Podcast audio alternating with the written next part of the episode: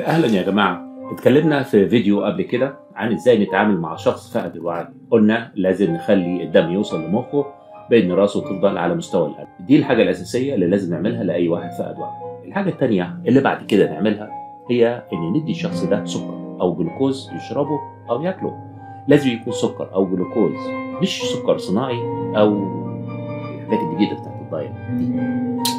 مهم قوي انك تدي شخص فاقد الوعي سكر، سواء انت تعرف الشخص ده او ما تعرفوش، سواء اذا كنت عارف انه عنده سكر او ما عندوش.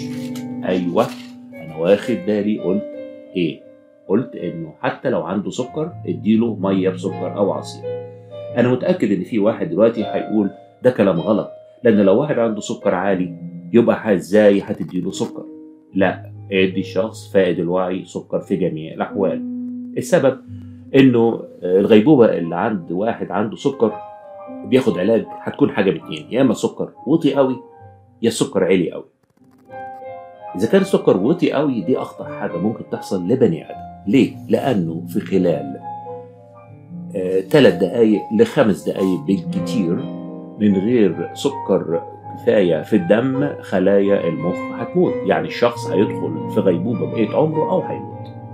طبعا لو كان السكر بتاعه عالي ودخل في غيبوبة سكر من النوع التاني انه عالي، برضه اديله سكر او جلوكوز. يا جماعه السكر مش سم، حتى لو بتديه لواحد عنده سكر عالي. ايوه ممكن يضر واحد عنده سكر عالي، لو هتديله كل يوم كميه جلوكوز كبيره هيضره بعد كام سنه، لكن احنا هنا بنتكلم على واحد ممكن يكون السكر بتاعه وطي في الدم وممكن يموت في خلال ثلاث دقائق لخمس دقائق بالكتير قوي. يبقى ما تخافش، اديله سكر.